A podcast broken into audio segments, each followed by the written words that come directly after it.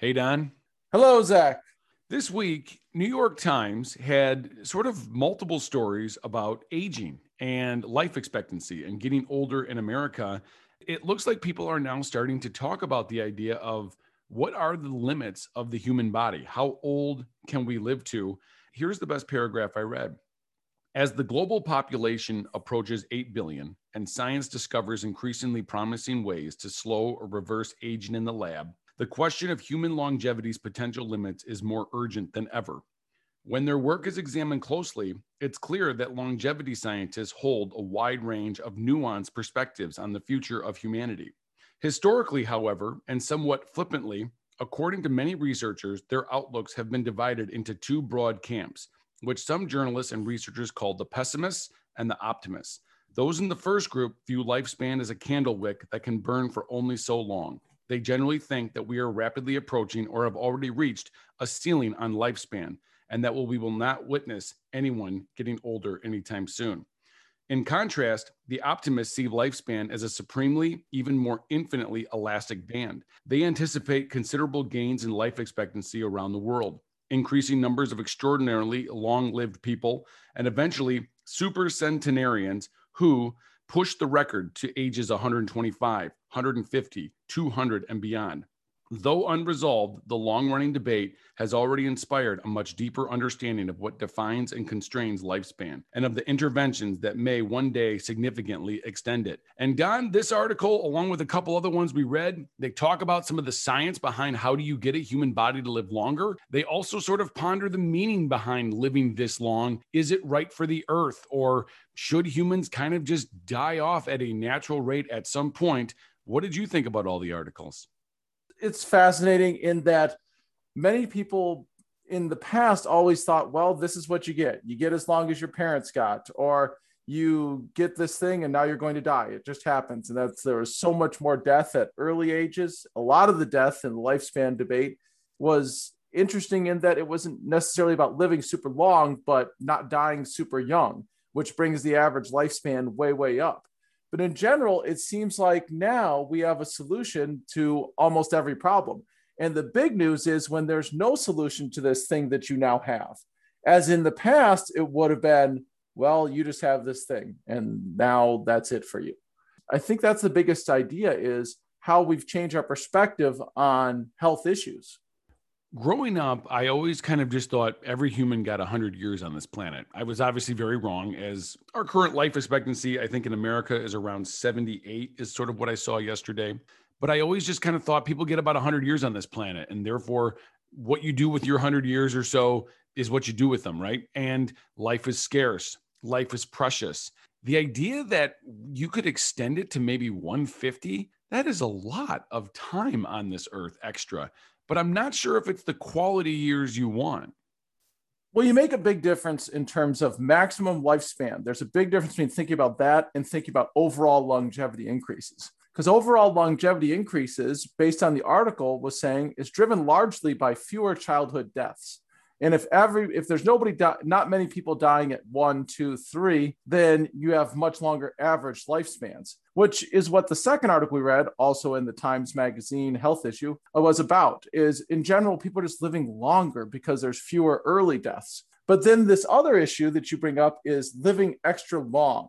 That one is just hard for me to fathom because there's people that live a long, long time and the last few years are misery and uncomfortable unpleasantness. Whereas there's people that live a long time and are very very active.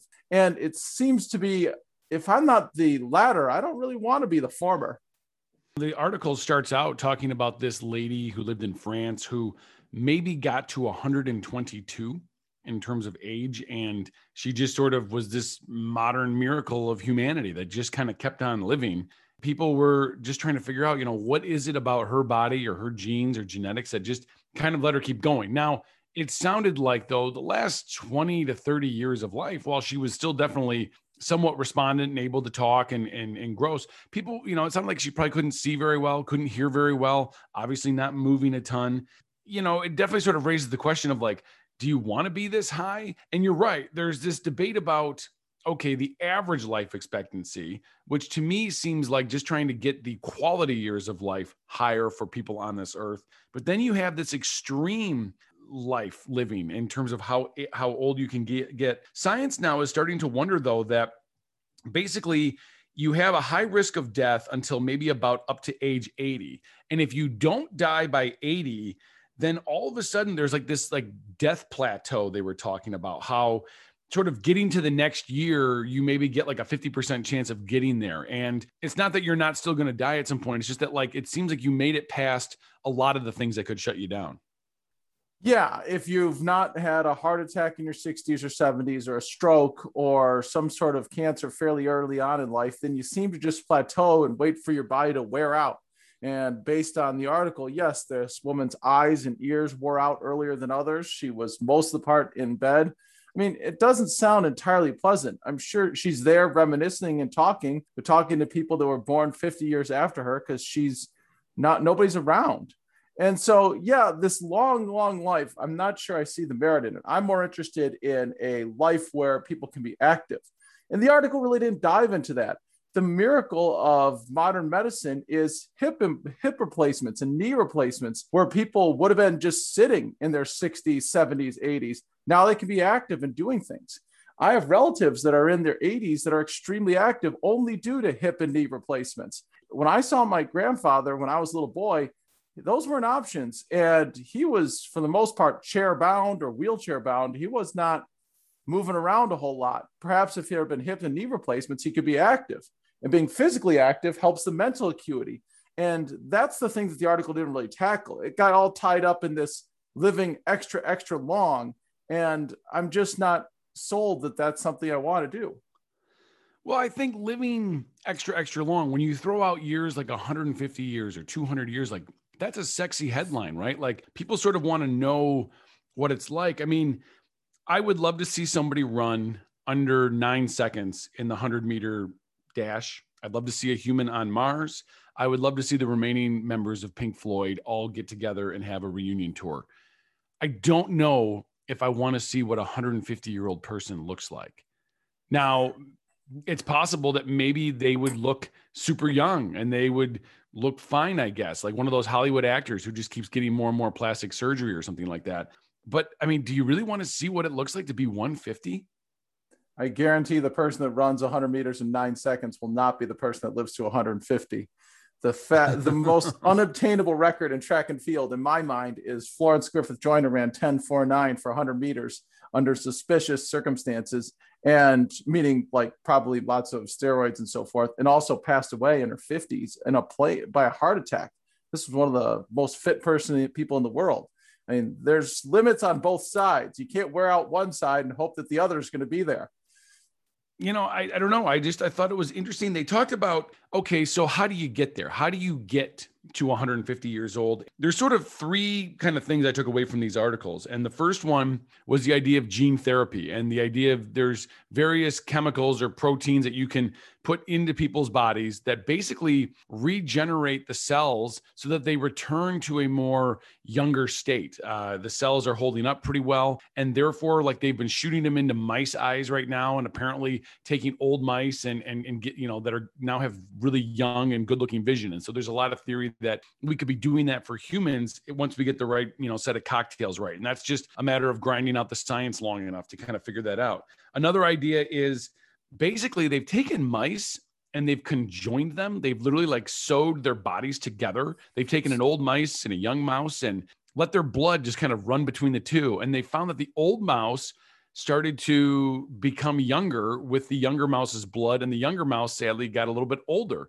The idea is like, are there various blood therapies that we could do where you and I, I guess, could harvest the blood of an eight year old if we wanted to feel better or something like that?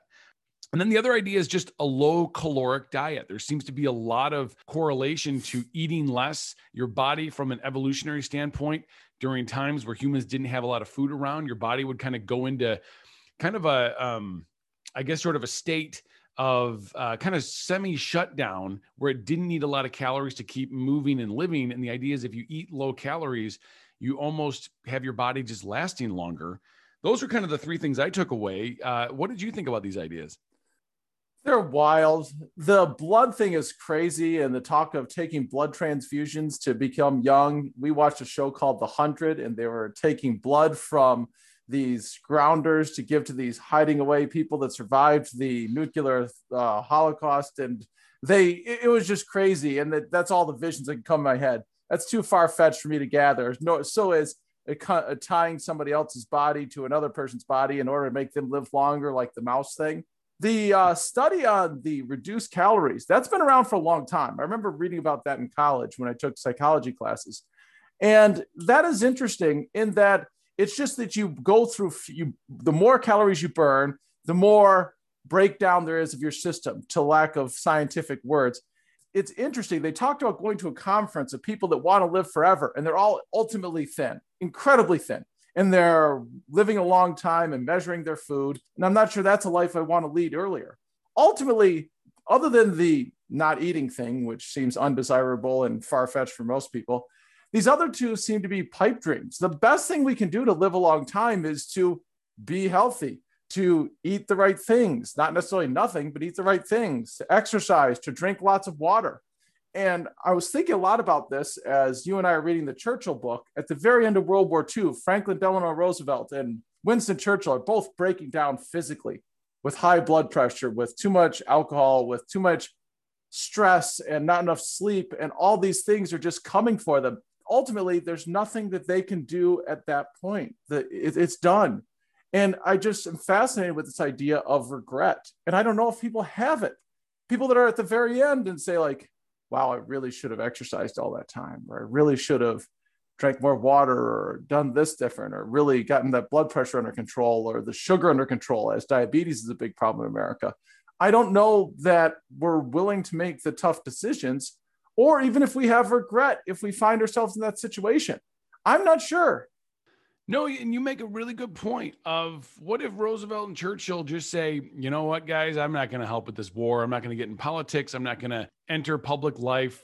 I'm just going to kind of sit in my bunker and just sort of barely maintain an existence so that I can live for a really long time. And then you could, of course, get into this whole debate of what's a life worth living, right? And those are obviously two people that are going to you know be historically with us forever in books and in movies and stuff like that because of what they accomplished and it doesn't really seem like either guy was sort of living for 150 years right? We talked about with churchill he was jumping into every battle he could because hey if i don't die i'm gonna i'm gonna rise. I'm gonna have more uh, to my name and stuff like that. And i, I agree with you. I, I don't know why people would want to sit here thinking about the last 50 years of your life. Not that there isn't something be said for I want to live as long as I can, but I think as you said a little bit earlier, I want to live as long as I can with a functioning body that's still moving about where I can still get on. In fact, a lot of this researcher research is being funded by your internet billionaires out on the West Coast. There was a big New Yorker article a couple years ago about how they seem the most obsessed with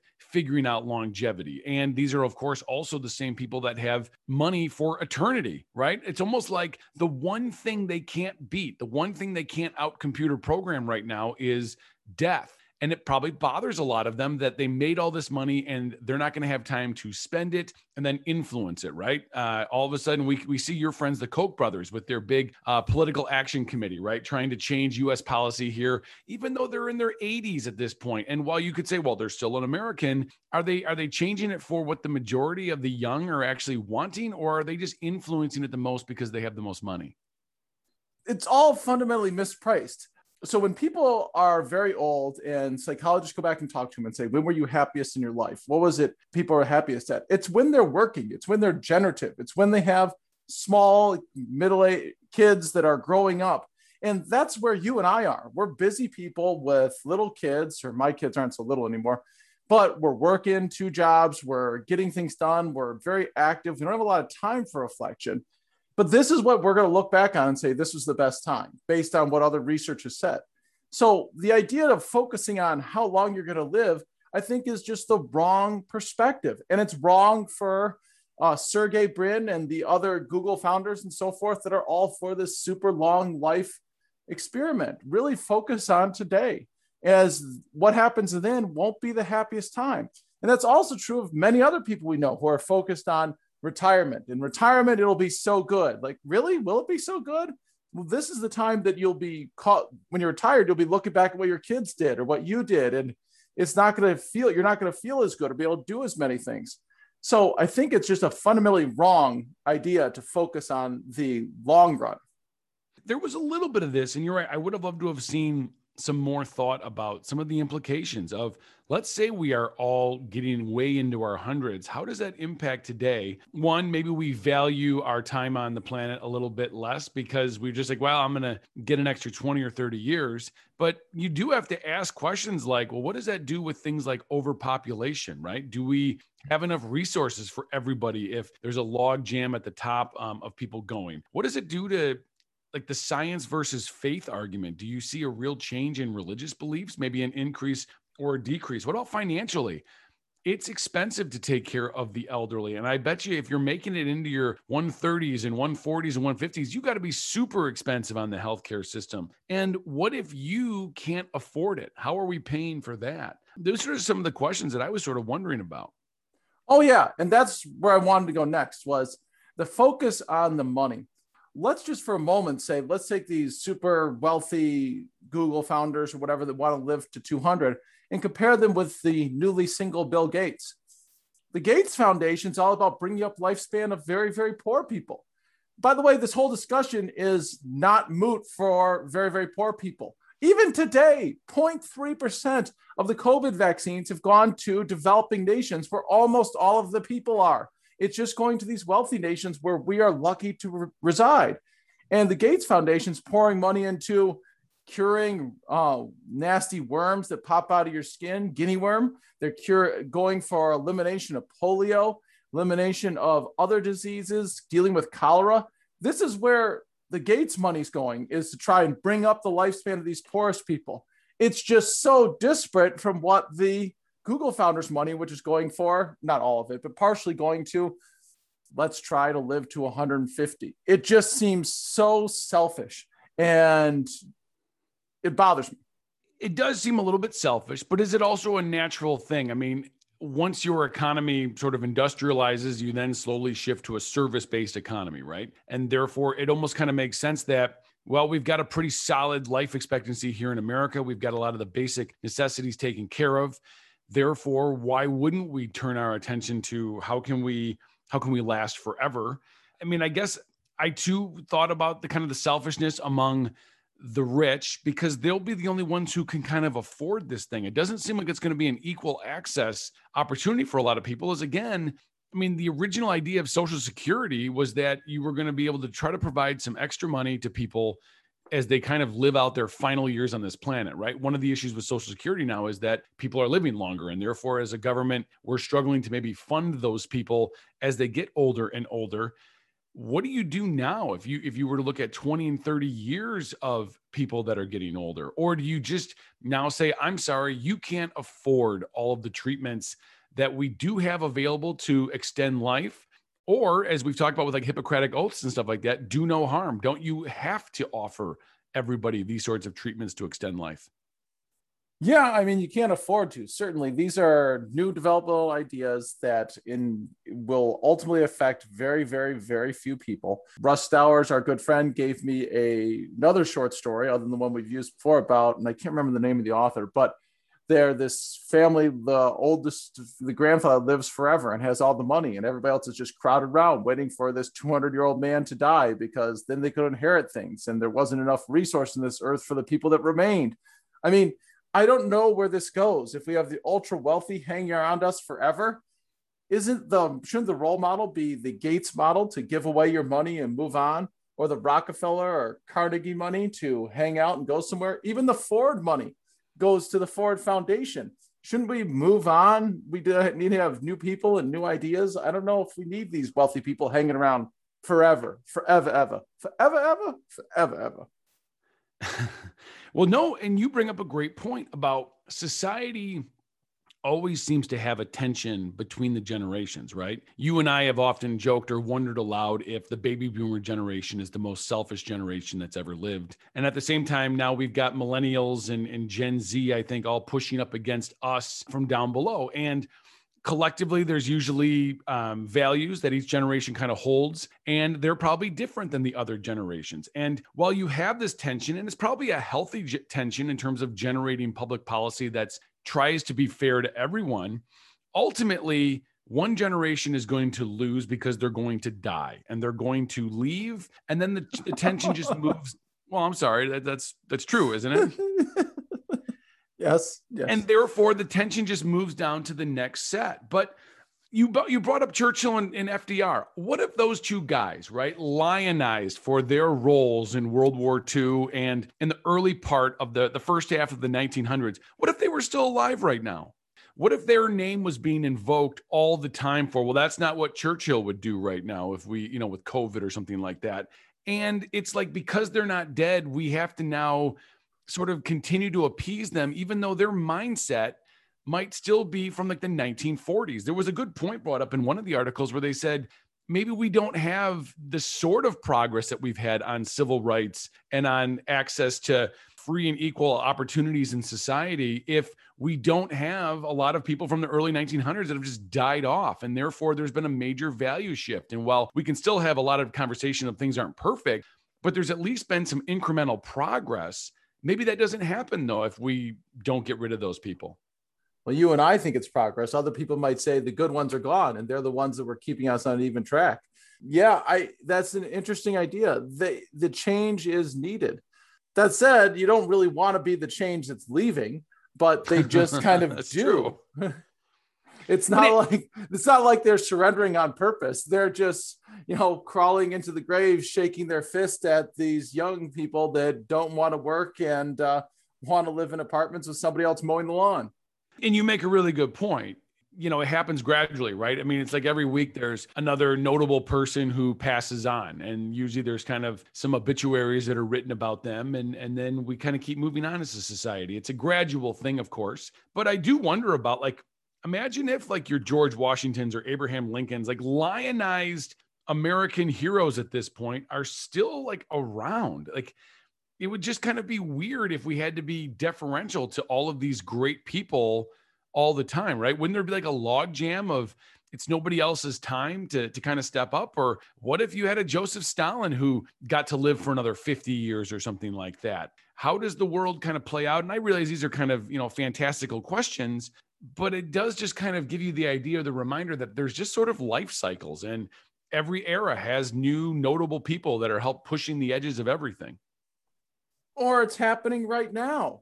We have the oldest president ever, who is a who's what is he 80 years old yeah. we have our speaker of the house is 80 years old we have the the senate mitch mcconnell is like 80 years old they're all really really old and their lack of leadership coming up, people seem to blame the young people. Maybe it's because the old people are just holding on to this metal, the uh, brass ring, and they're not giving it up. And therefore, it's hard for the young people to come up and be leaders. And in a sense, we already have. And we don't have any special secret anti aging. I don't think Nancy Pelosi is injecting the blood of eight year olds. She's just an active woman who exercises and drinks lots of water and is vibrant uh, still. And one could be said the same for Mitch McConnell and Joe Biden. I mean, it's happening already. It's just a greater degree. I think you're a little far fetched there, reaching for Lincoln and Washington. But even so, it, it's it is in a sense happening. I could be far fetched. You're right, but imagine if Lincoln and Washington were around for like World War One or the Civil War or World War Two, and imagine you know that their opinion probably i would i would assume maybe counts at the table or something like that. But you are right and i think you make a really good point about you're right our current major leaders are are pretty old. There is something to be said for being old right? There's a there is technically supposed to be wisdom there. There's supposed to be an understanding of how the quote unquote game works. As you know too usually people are always excited or, or want to push the old people off the stage but then you realize that they were actually fairly unifying forces for a lot of different factions. And now all of a sudden, what's the new world look like? Well, they also grew up in a different time where they're interacting with different people. Many of them served in the military and were interacting with all sorts of people from all different places. And so, yeah, they do have experience. But in a sense, in another sense, they are still around. As we read the Churchill book, he's quoting Napoleon all the time. And the idea of Napoleon and what Napoleon would think. People endure through their writing, through their thoughts, or at least they have endured and people have studied them and they make reference to them. And so, yes, they are still around. It's just, I don't know if they need to be around in person. Maybe if they're around in person, that's detrimental to their legacy. I found out a lot of things about Gandhi in the Churchill biography. If he's still around 30 years later, maybe he's saying some things that are ultra socialist communists. He's not remembered for his anti violence speaking. I mean, maybe they do great disservice to their legacy.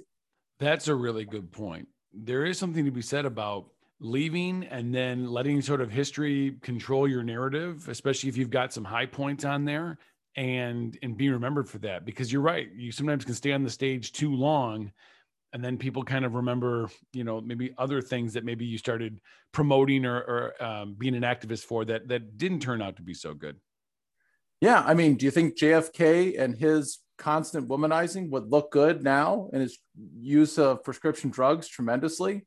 Wouldn't Bill Cosby have been better off if he had passed away 20 years ago and we didn't know all the awful things he did?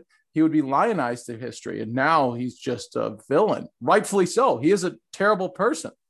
No, and you're right. There was a book I read a long time ago by Chuck Klosterman where he sort of took this road trip across America visiting the sites of dead music stars. And it was sort of a strange like premise, but he basically just wanted to talk about the idea that did these music stars sort of die at the most perfect moment? And, and his best example was like Kurt Cobain of Nirvana from the early 90s, where he releases, I think, only like one to maybe three albums but he's like this megastar dies at the height of his popularity and it's kind of hard to imagine what would that guy be like today if he was still living but the idea that he died when he did he will always be this like mythical figure again and he talks about like jimi hendrix and janis joplin and how they never had a downside to their career if you know what i'm saying well and the counterpoint to that is paul mccartney who the Beatles broke up in their when all the Beatles were in their early 20s. And Paul's just gone on to write good music and be a good performer and be basically adored by everyone in the world and be a nice, kind man for all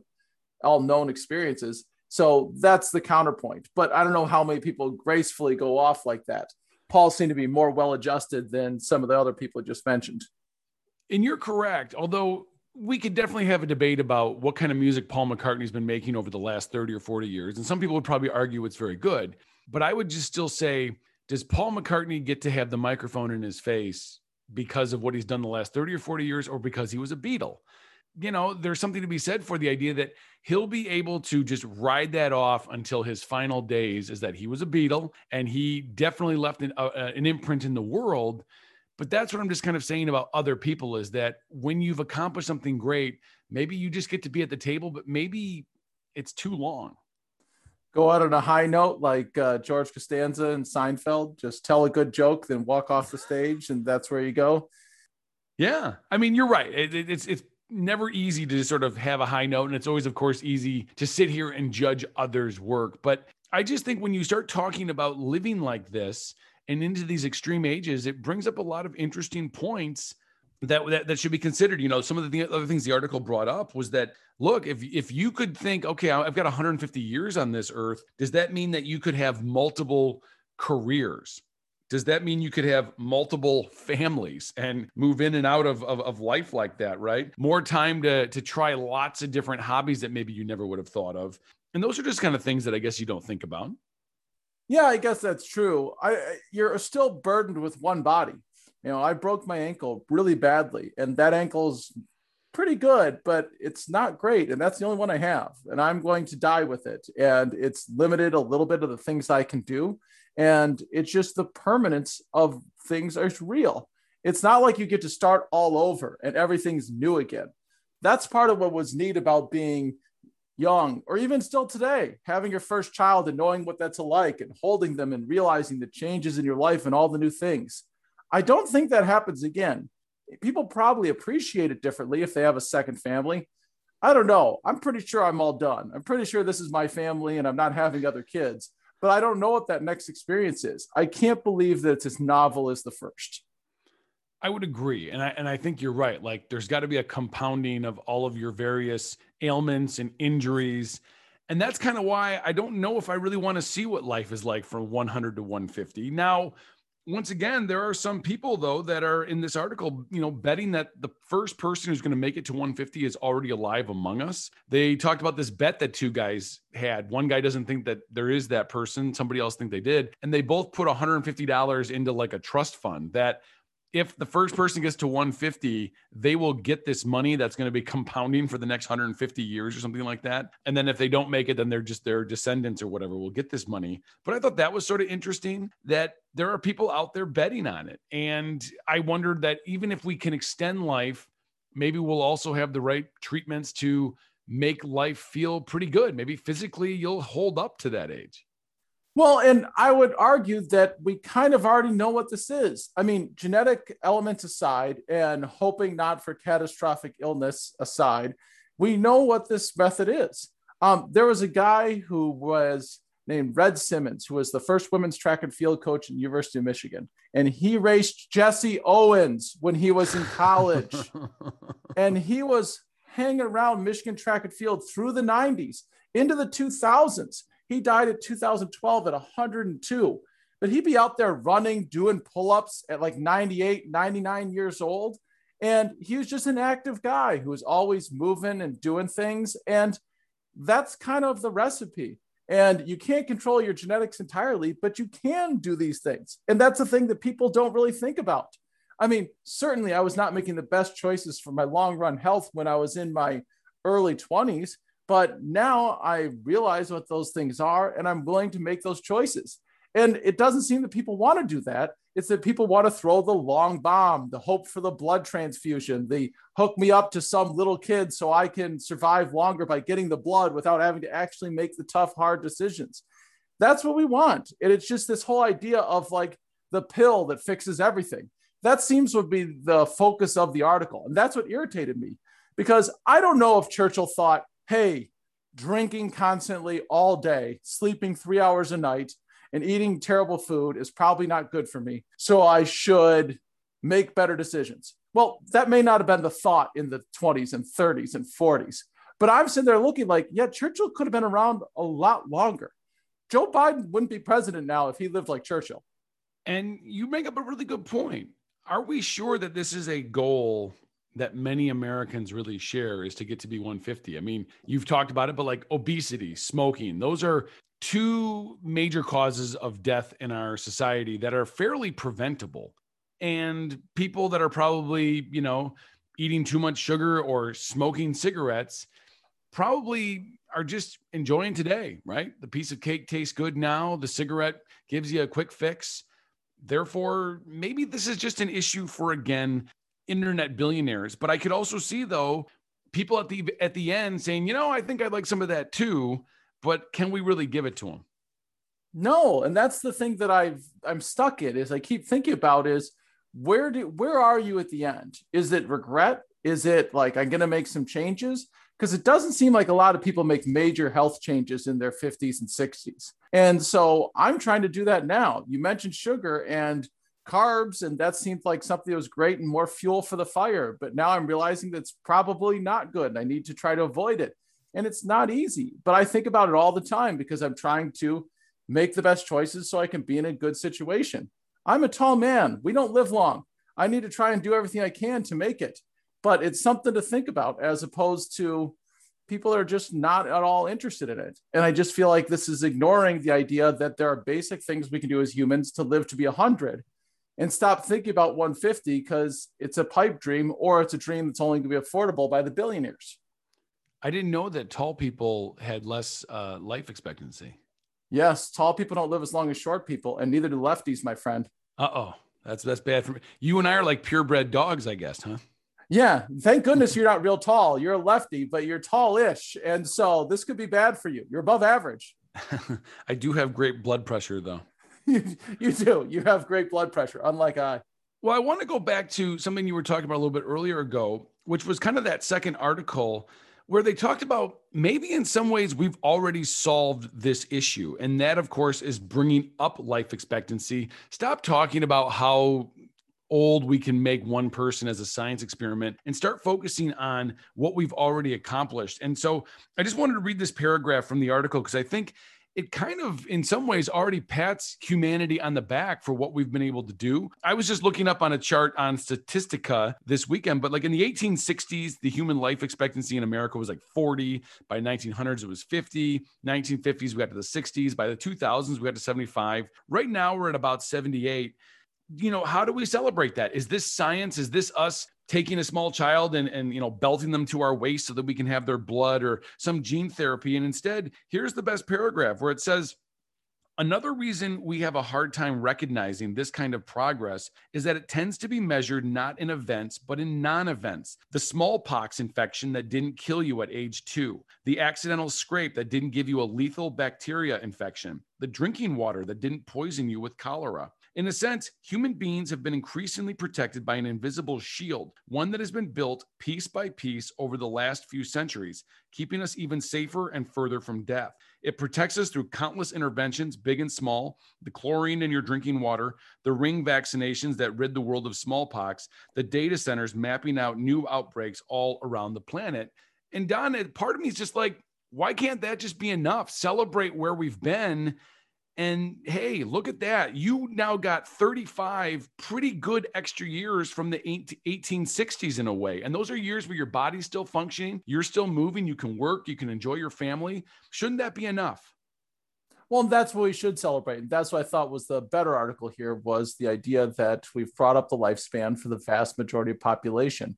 Polio's almost gone. COVID really puts the step back of the eradication, but it was down to like 30 something cases the year before COVID hit. So it's tremendous the growth we've gotten. We don't look around seeing little kids that are likely to are paralyzed for life, which happened commonly in America in the 1940s and 50s. So yeah, this is we've made tremendous leaps. The developing nation worlds have much longer lifespan through simple and common techniques like vaccinations and how to treat cholera and let people just get through it and survive. I mean, that's what we should really be celebrating. In addition, it's not just the longer lifespan, but it's the better lifespan. People are healthier, like I said earlier, the hips and the knees and so forth, like that, allowing people to be active and doing things and being, if your body's active, your mind is probably active too. Just look at your favorite football player, Tom Brady, who's 43 years old, winning Super Bowls and tossing trophies from boat to boat. He's an American hero. He's our longevity. Just don't eat any tomatoes. Maybe that's it. Just uh, stay away from ketchup and uh, red sauces. The article said that the Spanish flu of 1918, 1990, kind of the last major, 1919, sorry, the last major pandemic, life expectancy dropped from 54 to 47. What was interesting about that particular disease was that it was impacting young people. Young people were the ones that were getting the most sick and dying at the highest rates. So obviously, it's not a total curve that goes straight up.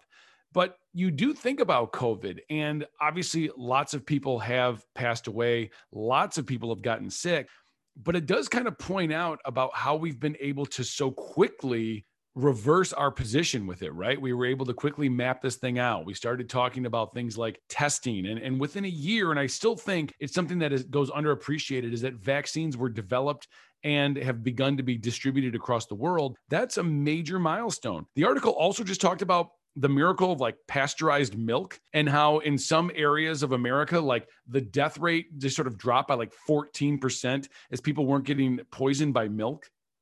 That's a huge deal although it didn't stop the uh, carnation uh, infant formula from being distributed in developing world forever and ever and uh, people mixing with bad water and killing their children that way.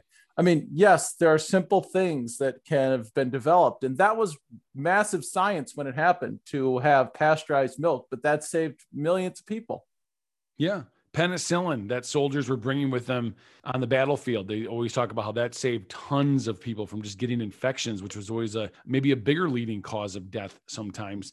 I, I look at this article though in terms of about 10 or 15 years ago, I remember reading something about the gas mileage and how America, of course, was trying to get more gallons, more miles per gallon. Sorry. The idea was like, look, yes, we can make these little cars that go 50 miles a gallon, like a Prius or something like that, and, and pat ourselves in the back and celebrate it. But really, the battle is to get the car that was going 10 miles a gallon to go 12 to 15, getting the 15 miles a gallon car to go to 20, and bringing up the bottom that you're going to really solve the problem. And to me, I think about life expectancy and look at that. We've brought up the bottom. And shouldn't we be able to celebrate that? Because this is something that everybody can benefit from, not just your silicon billionaires.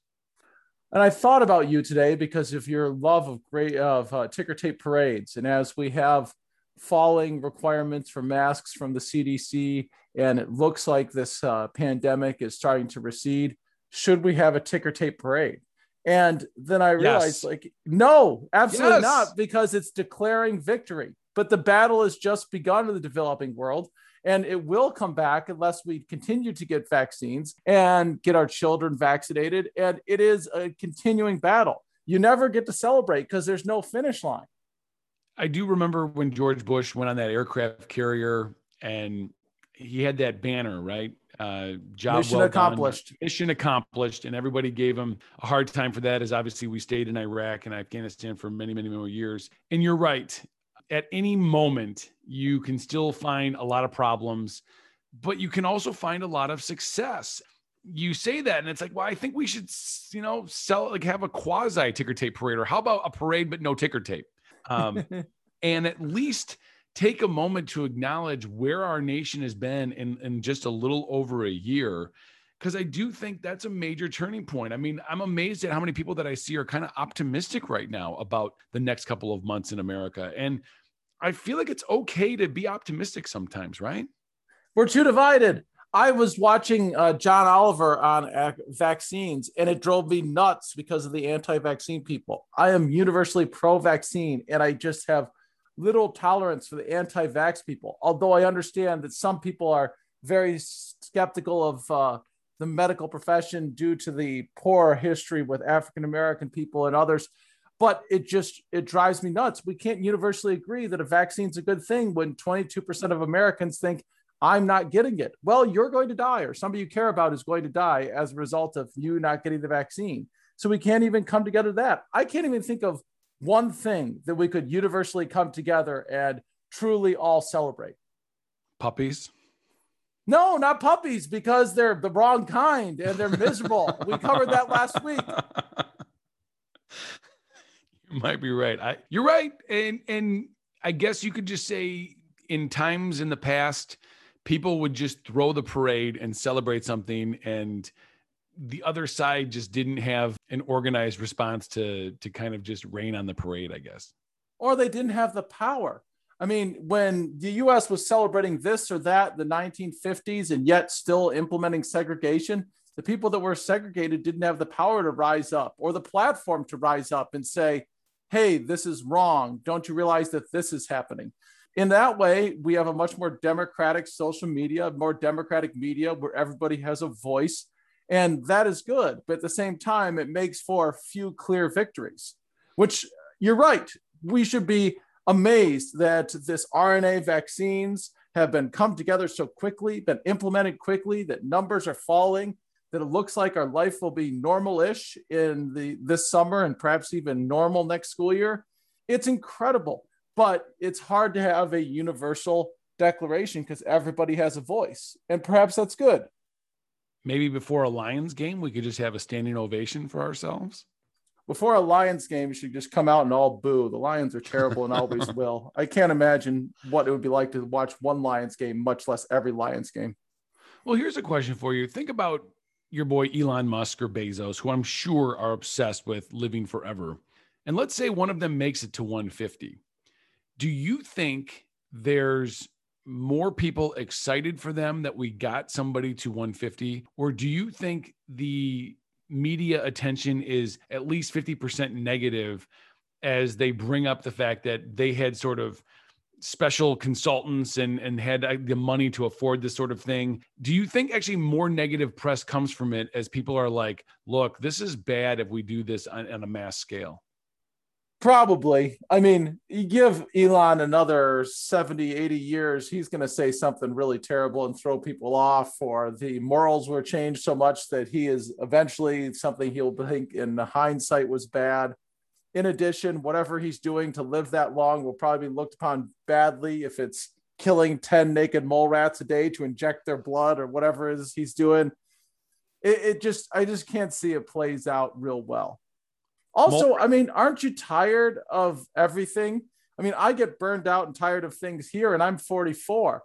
I can't imagine being 144 and say like, oh, same old pro, same old stuff. Ugh, this BS. Same old Lions. exactly. What if you're a Lions fan for 150 years?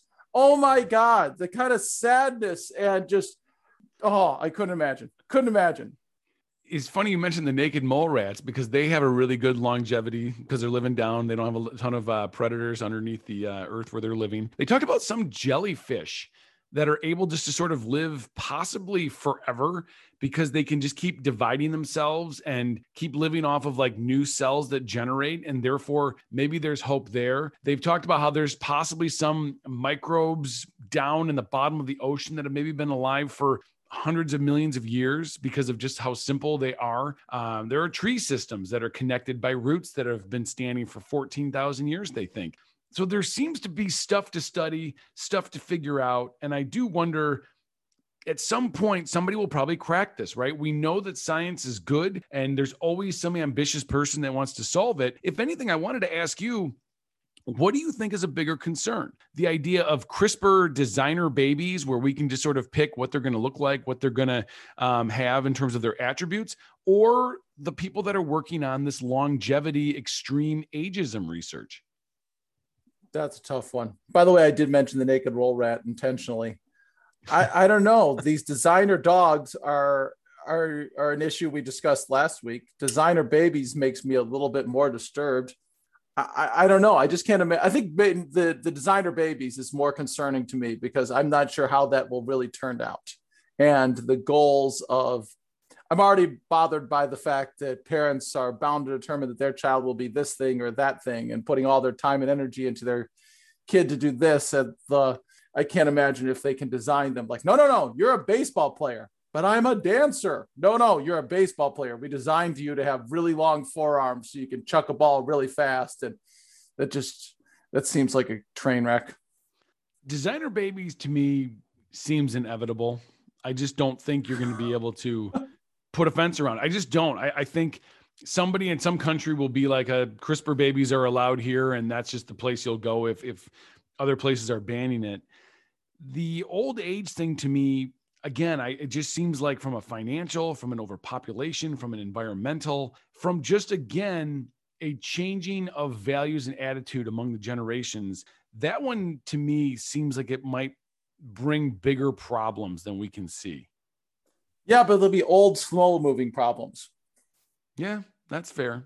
That's fair. I wanted to ask you just sort of one final question and I wanted to kind of go science fiction on you for a minute. There was a book I read last year called Fall or Dodge in Hell by Neal Stephenson. In the book, he sort of imagines and takes all the latest sort of theories on what would you do if you could put a human into a computer? Like, how might that work? The idea is like that basically, like brain imaging and 3D scanning gets so good that you would just take an image of all of the connections that are in a human's brain and then you would just remap them into a computer essentially so that you have exactly what that person was and then somehow you find a way to upload that into a computer and could you possibly keep somebody's soul alive on a server if you know what i'm saying and it's sort of an interesting book where it just sort of explores the idea of if it's possible. And in the book it does become possible but then it kind of brings up some of the other issues. And like one of them was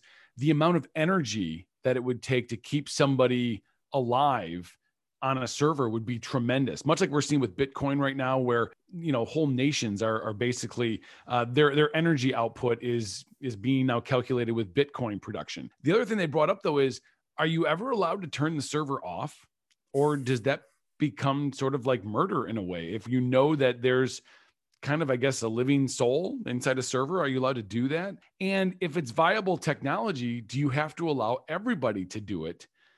Because that's a way to extend life to eternity, I guess. Any thoughts about that? I just thought it was interesting questions that hopefully I'm never going to be around to see, but I just thought they were interesting. So sometimes you're away from home for a day or two, right? Yes. Do you call your wife and talk to her? Yes. Do you feel the same connection as if you're in the room with her? No. Exactly. Can you imagine being on a server? You, uh, it seems the most undesirable thing in the world to me. And I can't imagine it's something that people would want. It reminds me of the end of the Metallica video one, where there's the guy with no eyes and ears and he's doing SOS, please kill me. And he's just done because he can't really interact with the world.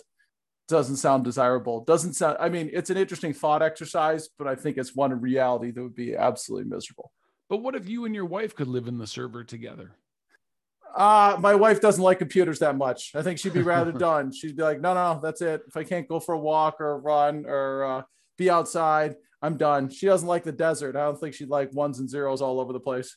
Well, and, and, and in theory, potentially all of those things can be, you know, booted up and stuff like that, if you will. And the idea is that maybe there could theoretically be life forever somewhere else, just maybe not physically on the earth obviously, I think we're a long, long way from it. And you're right. At some point, is there just a point where you say, no, I just want to be out? Well, you're not allowed to opt out. And what you're talking about is more of a religious notion than anything else. Maybe you need to seek solace at a place of faith, as that is the place that'll take you to forever and ever and ever. And what is that place like? That's a pretty existential question. I don't think our answer is ones and zeros. It might be a book written by some old person. I think we need our friend Russ to uh, weigh in on this one. He's a very wise man.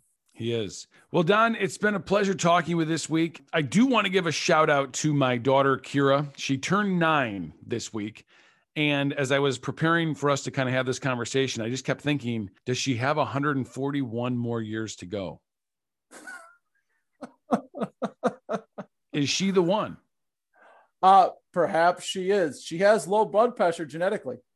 We, we can only hope so. That's for sure. Uh, uh, although hopefully, you know, she won't have her dad's like horrific posture and stuff like that. uh, and I do want to give a shout out to my wife. We had a birthday party yesterday, and my daughter wanted to do tie dye, and my wife organized a tie dye party for eight girls and somehow nobody got dye in their eyes. It was a lot of chaos. She each kid made three shirts, and I just thought the organization of it was pretty impressive, given that it's hard to organize a bunch of nine year olds to uh, not put dye in their eyes. And those shirts will last for 150 years. they might. They they will be in the landfill somewhere. I bet you at some point. well, Don, it's been a pleasure talking with you. I look forward to talking with you next week. All right, Zach. Bye bye. Take care.